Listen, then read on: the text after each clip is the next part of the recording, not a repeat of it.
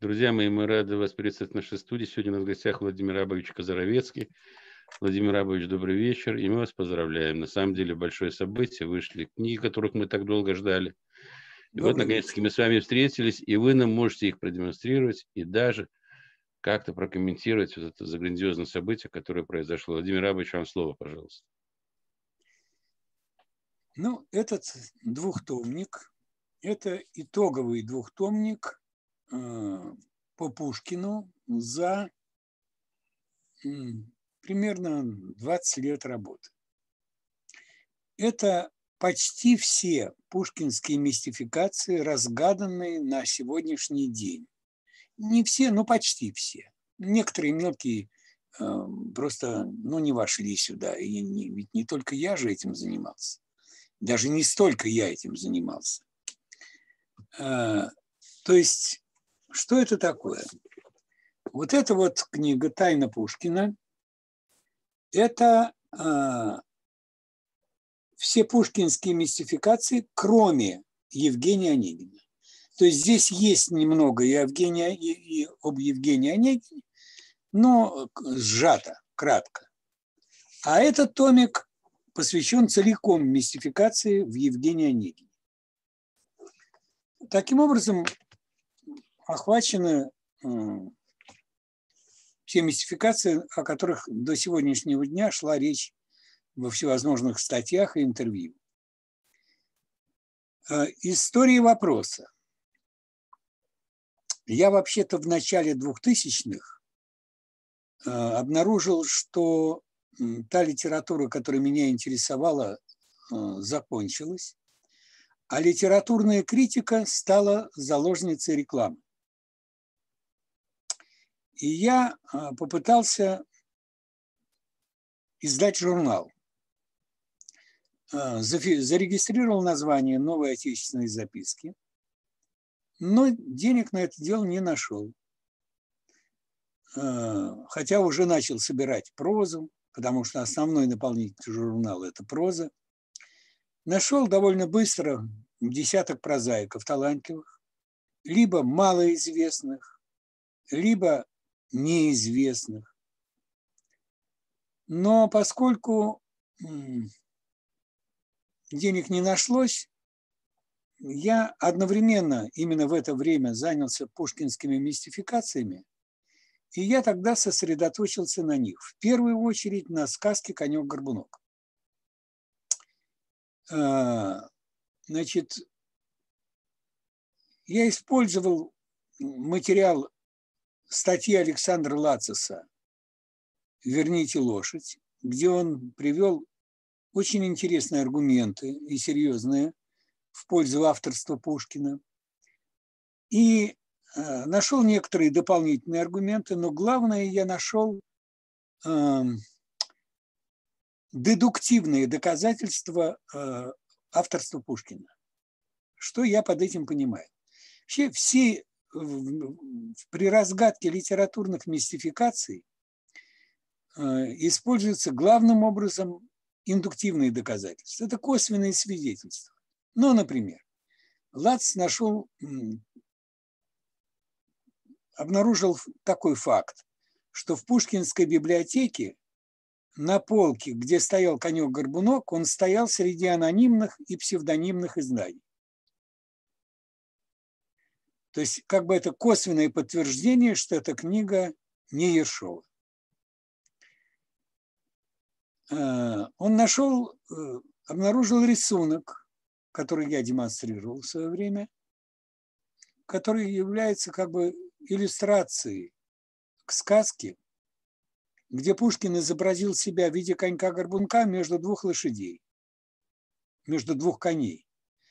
А справа от них взнузданная лошадь. Это кобылица, которая родила эту тройку. Ну, как бы в некотором виде иллюстрация, автоиллюстрация к сказке. Ну и другие. Но вот мне удалось найти доказательства пушкинского авторства, которые э, можно считать, в принципе, дедуктивным. А в чем тут дело? Пушкин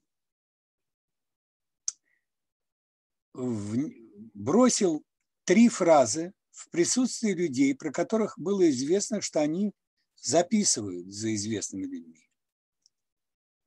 А, одна фраза в присутствии Ершова, а, про которого Пушкин знал, что тот ведет дневник. Фраза такая. Вы должны любить Сибирь. Во-первых, это ваша родина. Во-вторых, это страна умных людей. Ершов, э, рассказывая об этом э, своему приятелю, художнику Знаменскому, сказал, что я сначала испуг... Э, обиделся, думал, что он надо мной подшучивает, а уж потом понял, что речь идет о декабристах.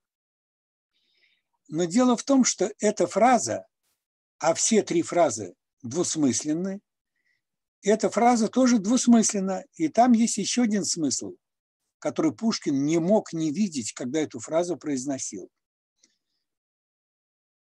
Сибирь – страна умных людей, потому что там не было крепостного права практически. Это был один из главных аргументов во всех политических разговорах по поводу отмены крепостного права. Из этой двусмысленной фразы видно, что Пушкин знал, что Ершов из Сибири, что он сам сибиряк. Следующая фраза, двусмысленная, брошена э, графу Васильеву, лейб-гусару, который утром ехал на учение и проезжая мимо, э, и когда он проезжал мимо дачи, Пушкин из окна дачи, в которой он, видимо, остановился или заночевал, потому что это было в 1934 году, в этом году они дачи не снимали, значит, он был в царском селе просто у кого-то в гостях. И он подозвал графа Васильева и сказал ему только одну фразу, довольно странную, которую тот записал в записную книжку. Оттуда она попала в русский архив Бартенева, а уже оттуда в труды пушкинистов и музейных работников. Фраза такая. Этот Ершов владеет русским стихом точно своим крепостным мужиком. Из этой фразы следует, с учетом первой фразы, что Ершов ну, совершенно не владеет русским стихом, поскольку у него не могло быть крепостных мужиков – и у него их и не было, и Пушкин об этом знал. А пушкинисты из этой фразы извлекли, извлекли только один смысл, что Ершов так свободно владеет русским стихом, дескать, вот именно этот смысл Пушкин и хотел нам передать. Но этот смысл не может быть извлечен, исходя из первой фразы. Пушкин знал, что крепостных мужиков у Ершова не было. Но это еще не доказательство, что Пушкин автор. И вот третью фразу Пушкин бросил в присутствии барона Розена,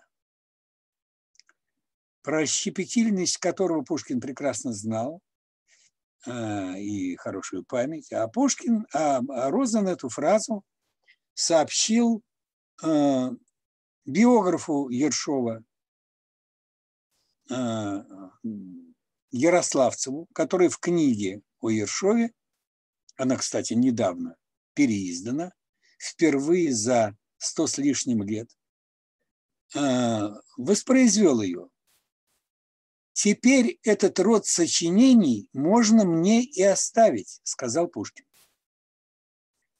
Значит, пушкинисты трактуют эту фразу так, что Пушкин так высоко относился к, э, к сказке Ершова, что сказал, что ему теперь в этом жанре после Ершова и делать нечего.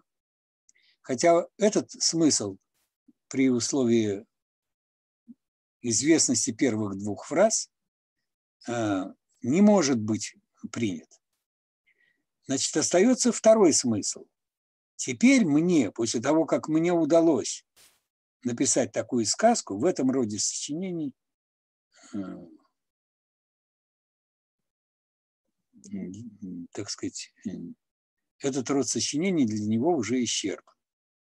Кстати сказать, через год Пушкин пишет еще одну сказку.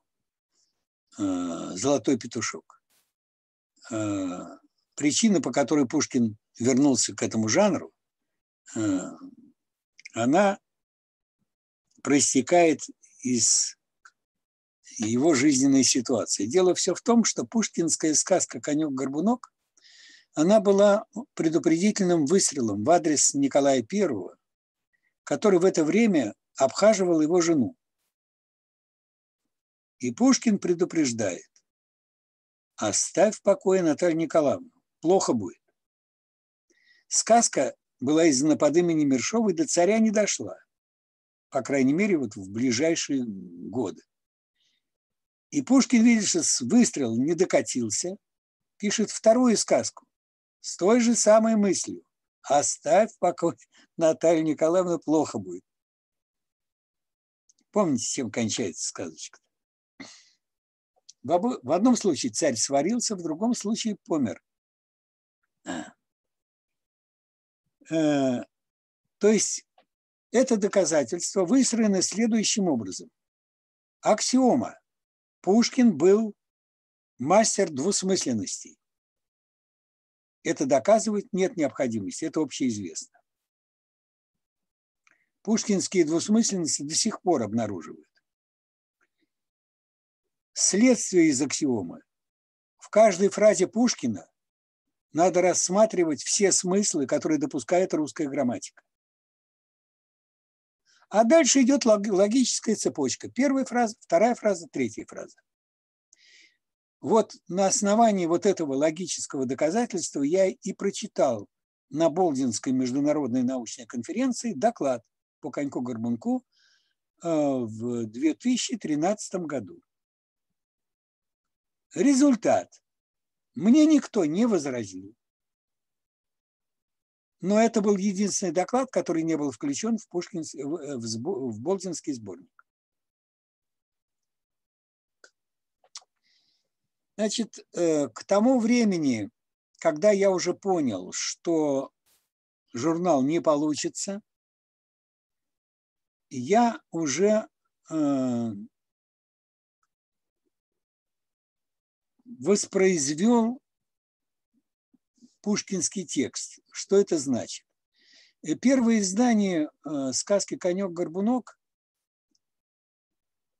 1834 года, оно было без исправления Ершова. Это был пушкинский текст. Но когда я сравнивал первое и пятое издание, я обнаружил, что там есть вставки, Э, принадлежащие э, Пушкину. А с 34 по 36 год до отъезда Ершова э, в Тобольск Беловик, который был написан рукой Ершова для того, чтобы можно было провернуть всю мистификацию. А история там такая. Плетнев привел Ершова к Пушкину, Пушкин с ним познакомился, посмотрел – Парень недалекий, подводные камни, камни не увидит, а их довольно много в сказке, эм, чисто политические подтексты. И он ему предложил переписать сказку как переписчику, заплатив за это. То есть у него, у Ершова умер отец, он сидел без денег э, с матерью, и для него важна была и подработка. Ну вот он переписал сказку, и когда он принес ее, Пушкин предложил ему поставить на сказку свое имя. Таким образом, э, была договоренность, Ершову заплатили за участие в мистификации 500 рублей, довольно большая сумма. И фактически началась мистификация. Была опубликована первая часть сказки в журнале «Библиотека для чтения», а потом э, через три месяца был издан, был издан полный текст. И я обнаружил э, вставки, совершенно очевидно, написанные рукой Пушкина, э, на которые Ершов не был вообще способен в принципе. Ну, надо ведь понимать, что Ершов, просто знать факты. Ершов, Ершов было 18 лет, стихов он не писал, э, ну, разве что баловался, может, стишками, как все студенты. Но всерьез стихов не писал. И сразу гениальную сказку, ну, конечно, такую написать не мог. А там есть вставки, ну, совершенно очевидно, пушкинские. Я даже сейчас подтверждать не буду, просто потому что об этом у меня книжечка есть. Мы сейчас к этому подойдем. И вот это аксиоматический подход к доказательству, я считаю, что вполне можно считать дедуктивным доказательством, потому что э, все три пушкинские фразы не оспариваются пушкинистами. Это считаются достоверными э, вещами. То есть это, их можно приравнять к фактам. И вот на основании таких фактов выстроены доказательства. Ну, к 2008 году у меня уже была подготовлена э, книжечка с большой статьей, где я воспроизвел всю аргументацию Александра Лацеса, плюс те аргументы, которые нашел я в пользу пушкинского авторства, и был восстановленный пушкинский текст.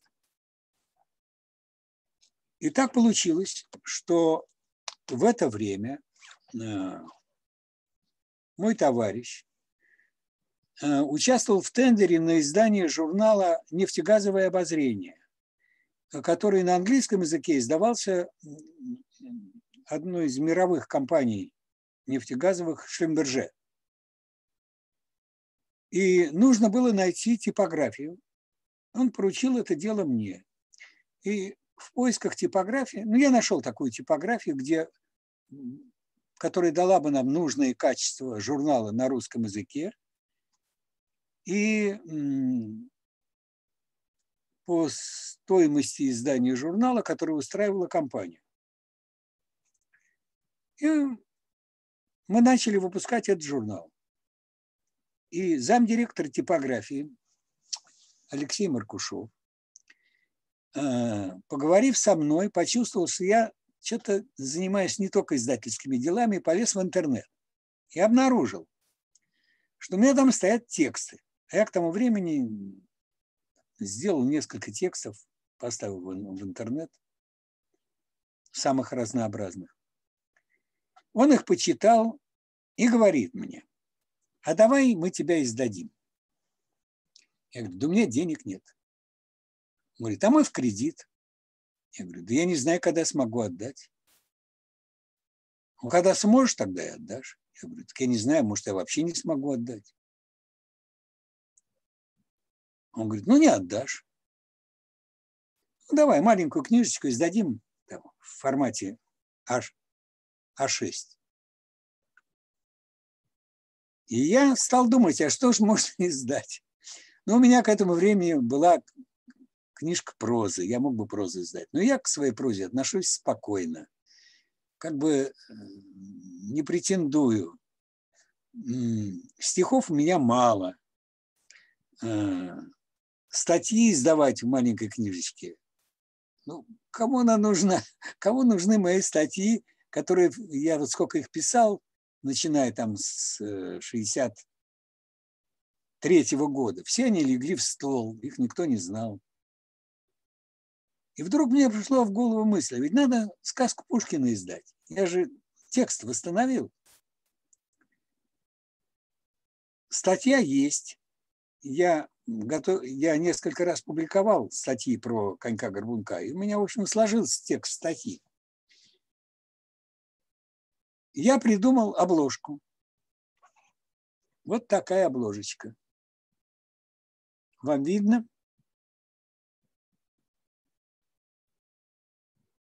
Да, хорошо видно. Да, хорошо видно.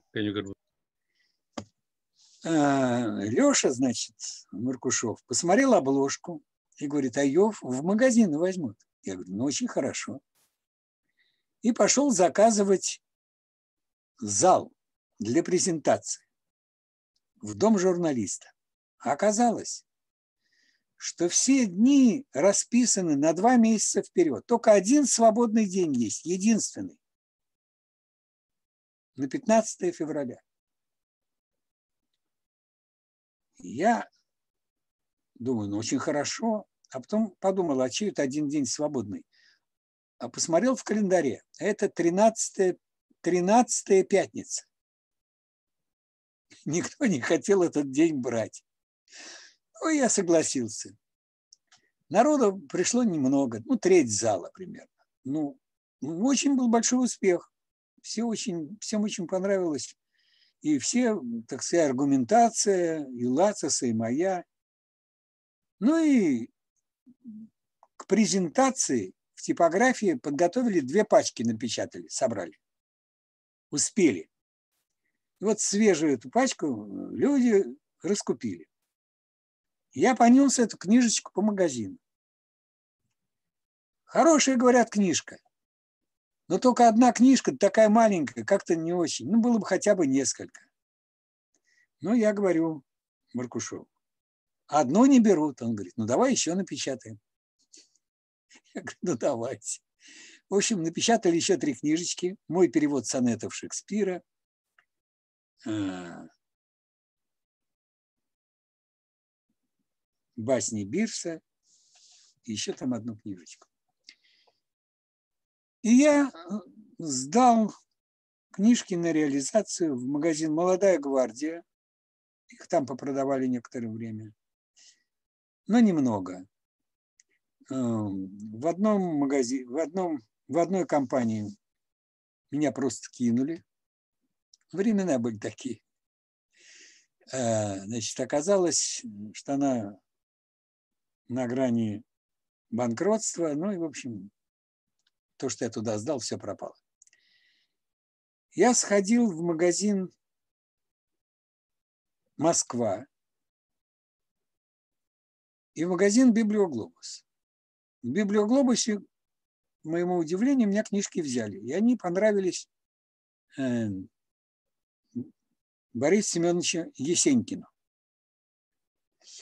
И стали там продаваться. А в магазине «Москва» они сказали, ну вот вы попродаете в библиоглобусе, и тогда, значит, э, мы решим, будем мы вас брать или не будем. И у меня э, книжки стали продаваться потихонечку, а потом э, в каком-то месяце я перешел рубеж продаж там 5 тысяч в месяц, и меня стали приглашать на акции так называемый Дни книгачей в Библиоглобусе. И на первой же акции, я поскольку присутствовал там, мне удалось продать 145 книг. В общем, за 10 лет, начиная с 2009-2010 года, в магазине Библиоглобус было продано порядка 10 тысяч книг э, Конька-Горбунка. Ну, я иногда переделывал второе, третье, четвертое, пять изданий в общей сложности э, с допечатками, ну, порядка 10 тысяч, только в одном магазине. Одновременно я стал, в 2002 году я взял большое интервью у Альфреда Николаевича Баркова по трем его книгам. О Гамлете, о Евгении Онегине и о мастере Маргарите. А, полоса, это было интервью, которое печаталось с продолжениями. Полная газетная полоса в «Новых известиях», три полосы по Шекспиру, одна полоса по Евгению Онегину и одна полоса по мастеру Маргарите. И моя заключительная статья. Политура отпускается после 11.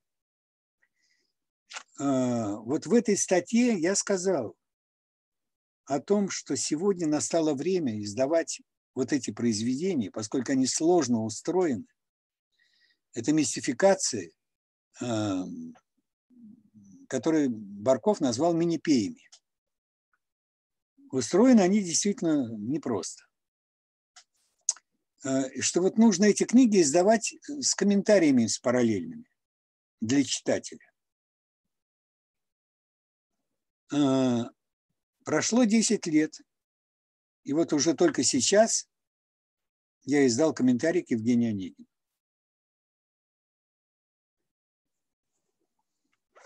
Вот об этой книге идет речь. Все остальные пушкинские мистификации, мистификация Лациса, мистификация, э, разгаданные Лацисом, мистификация, разгаданная Петраковым, кое-что мне удалось разгадать, плюс не общеизвестные разгадки. Я собрал в книгу «Тайна Пушкина» название этой книги, смысл названия, тайна Пушкина в том, что Пушкин был гениальный мистификатор. Вот это у нас до последнего времени было не общеизвестно. Ну, параллельно подготовке комментария, параллельно работе, работе на вот, вот, над, вот эти, над книгой «Тайны Пушкина», она была издана Э, в 2012 году в, магази... Э, в издательстве «Алгоритм». Э, там же они издали ее под другим названием, переиздали. Я был против. На мои возражения не отреагировали. Назвали книгу «А ли Пушкин». Они не очень понимают. Дело в том, что для категории, для читателей – который Пушкина любит. В общем, это название не оптимальное, прямо скажем. Ну, ладно, издали, издали. Ну, роман «Газета» в сокращенный вариант издала ну, вот этой моей книжечки. Только там она называлась «Потаенный Пушкин». Это было в тринадцатом году. Но в тринадцатом году я выступал в Михайловских чтениях доклад был опубликован в 2014 году, в 2012 году. И в 2012 и в 2013 я выступал на Михайловских чтениях. Оба доклада были опубликованы. Но в 2013 году мой доклад вызвал скандал, потому что я реконструировал письмо Пушкина а, Николаю Первому по поводу Гаврилиады. И это возмутило эм, ученых э, пушкинистов. Э, вскочила, значит, кандидат филологических наук, не помню фамилию, Цветкова, кажется. И на этот весь зал огромный э, вопросила, какое вы имеете право реконструировать? Ученый секретарь сказала, а мы не включим его доклад в сборник. А там принимала участие в конференции молодежь, человек семь, наверное. Они подошли к столу президиума и сказали, нет, ничего подобного, публиковать надо все доклады. За меня заступились. И доклад был опубликован. Но, правда, меня после этого туда перестали приглашать. А в 13 и 14 я дважды выступал в на Болдинской научной международной конференции. В 2013 году я читал доклад по Коньку Горбунку, в 2014 э, по Евгению Онегину. Оба раза мои доклады не были опубликованы. Единственный доклад, который не был опубликован, был мой. Э, до сих пор пушкинисты упорствуют в признании э, пушкинской мистификации с коньком Горбунком но и не только с ним. И Лацис при жизни, его, в грош, его открытие в грош не ставили, а у него много открытий в пушкинистике. И именно при, в разгадке он э, э, разгадал мистификацию с, э, с эпиграммой, которую Пушкин написал в Михайловском. Поймали птичку голосисту, и ну сжимать ее рукой. Пищит бедняга, бедняжка. Бедня... Она пищит, ей не до свисту, а ей твердят, пой, птичка, пой. Эта эпиграмма написана в Михайловском в адрес друзей. Э, он хотел их разозлить хоть как-то, чтобы они ну, что-то предприняли, чтобы его вызволить из ссылки. А поскольку он понял, что он ее не, не опубликует под своим именем, он отдал ее Тургеневу. Тургенев, уезжая за границу, отдал ее Борьке Федорову, который собирался издавать альманах, альманах, и отдал ему среди стихов Державина. И тот ее так и опубликовал среди неопубликованных стихов Державина. Так она и печатается до сих пор, пушкинская эпиграмма в стихах Державина. И пушкинисты не признают это открытие Лац. Лац, например, обнаружил замечательную эпиграмму пушкинскую, опубликованную под двумя звездочками. В пушкинской фамилии два слога, две звездочки. О независимость, ты друг, ты идол мой. Души богатство не возвысит. Что деньги? Это, это говорит юноша. Старик отвечает. Деньги что? От денег, милый мой, независимость зависит. Пушкинская эпиграмма. Ну и некоторые другие. Вообще Лациса, не помню, еще писал, что Лацис фантазиор, э, фантазер. Но пушкинские мистификации разгадывал. Вот все это попало в книгу «Тайна Пушкина».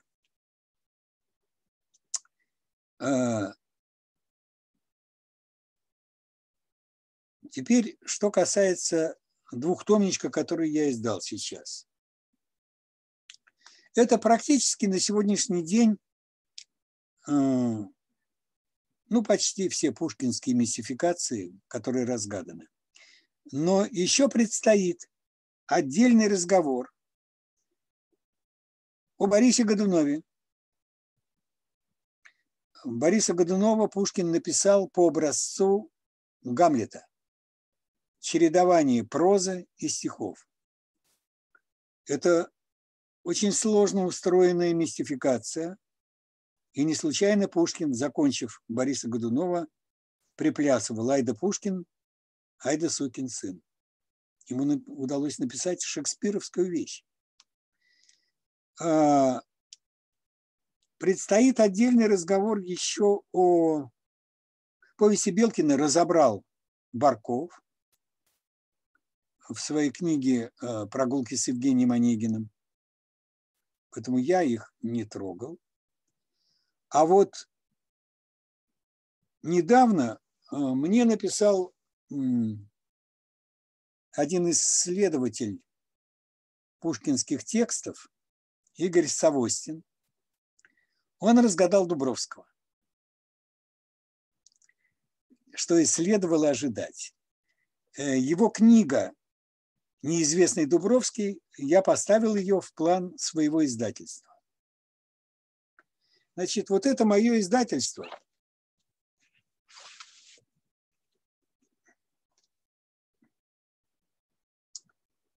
Издательский дед-дом – потому что издаю в основном старичков. Э, в нем, в этом издательстве издано 28 книг. Это каталог. Значит, э, ссылка на этот каталог, я пришлю ссылку на мой сайт, э, вам пришлю для того, чтобы можно было опубликовать. Мой сайт называется «Муары». Есть мемуары, а у меня мемуары. Э, он пока не сделан, только название и регистрация, и только одна ссылка на этот каталог. Открываете сайт, и тут же ссылка на, э, на мой каталог. Значит, на, каждый, на каждую книжечку картинка и аннотация. Достаточно подробная. Ну вот я не включил э, пока вот эти две книги, но они как бы особняком стоят. Они на них аннотацию. Я, наверное, каким-то образом все-таки каталог переделаю и включу вот эти две книги. Но пока э, дам отдельно вот на эти две книги две аннотации, э, чтобы можно было их поставить э, в интернет.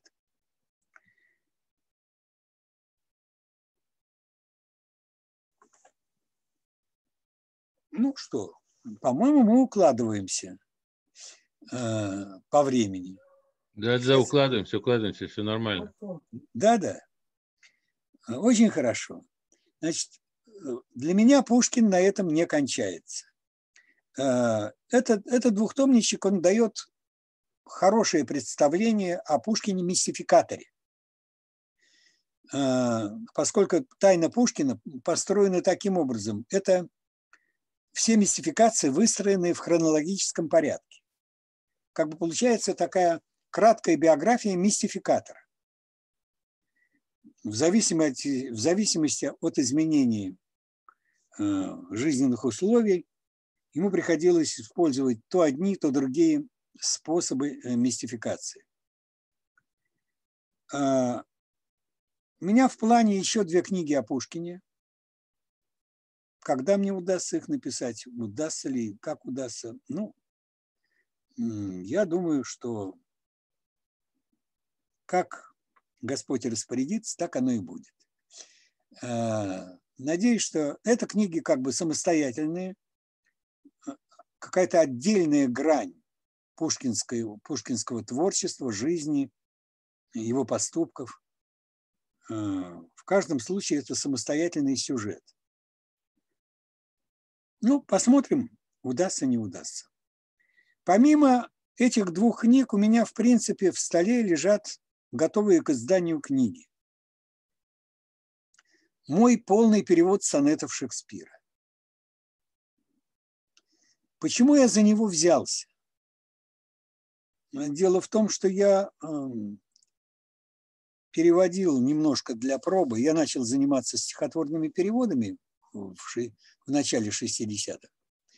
И хотел для, просто попробовать переводить сонет Шекспира. А когда начал переводить, обнаружил, что там проблема перевода сонетов Шекспира – это отдельная проблема, довольно серьезная.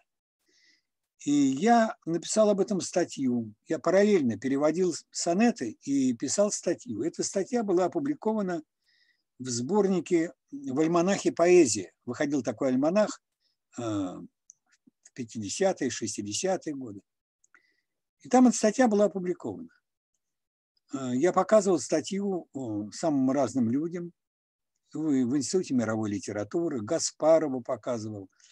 Она заинтересовала людей. Я понял, что эта проблема непростая, и она действительно заслуживает того, чтобы об этом писать. И, в общем, в конечном итоге я перевел все сонеты Шекспира и закончил вот эту статью по проблеме переводов сонетов Шекспира. Э, в то же время, в конце 90-х, когда вышла книга Гелилова «Тайна Великого Феникса» и игра об Уильяме Шекспире, она так прозвучала довольно серьезно. И я ее отрецензировал, познакомился с Гелиловым. Потом было интервью с Барковым. Я сделал книжку в своей библиотеке, книжечку э, Баркова по Гамлету, и туда добавил его полемическое открытое письмо Гелилову. Хороший сборник получился, очень неплохой. То есть эта книжечка дает на сегодняшний день, ну, как бы современное представление о том, кто стоял за псевдонимом Шекспир. Как устроен Гамлет, кто стоял за псевдонимом Шекспир. А, кроме того, у меня, в общем-то, есть книжечка прозы. Это две повести и десяток рассказов. Я к своей прозе отношусь, как бы вам сказать, трепетно.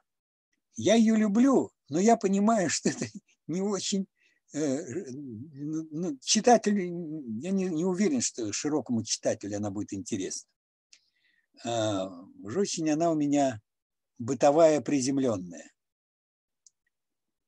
А, но, тем не менее, это отдельная книжка, которая заслуживает того, чтобы быть изданной. Я ее издал в своей библиотечке, а, чтобы она просто была издана. А может быть, и отдельное издание, собрать всю прозу в одну книгу.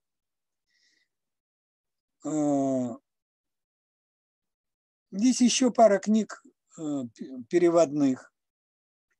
Я перевел все 325 басен Амброза Бирса, автора словаря сатаны. Вот эта книга достойное издание, но ее надо издавать, на мой взгляд, билингвой. Английские тексты и русские переводы. Потому что это может стать очень хорошим пособием при изучении английского языка. И я перевел по объему примерно избранная Джеймса Тербера или Торбера.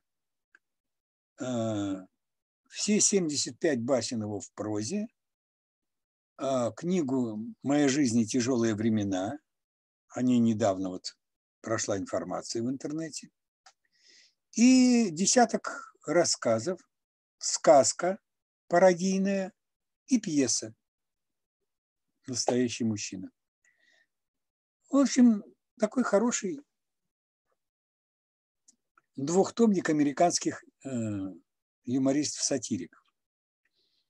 Э, ну, все это возможно, в принципе, издать при условии, что они будут покупаться, потому что сегодня книжку без имени не продашь.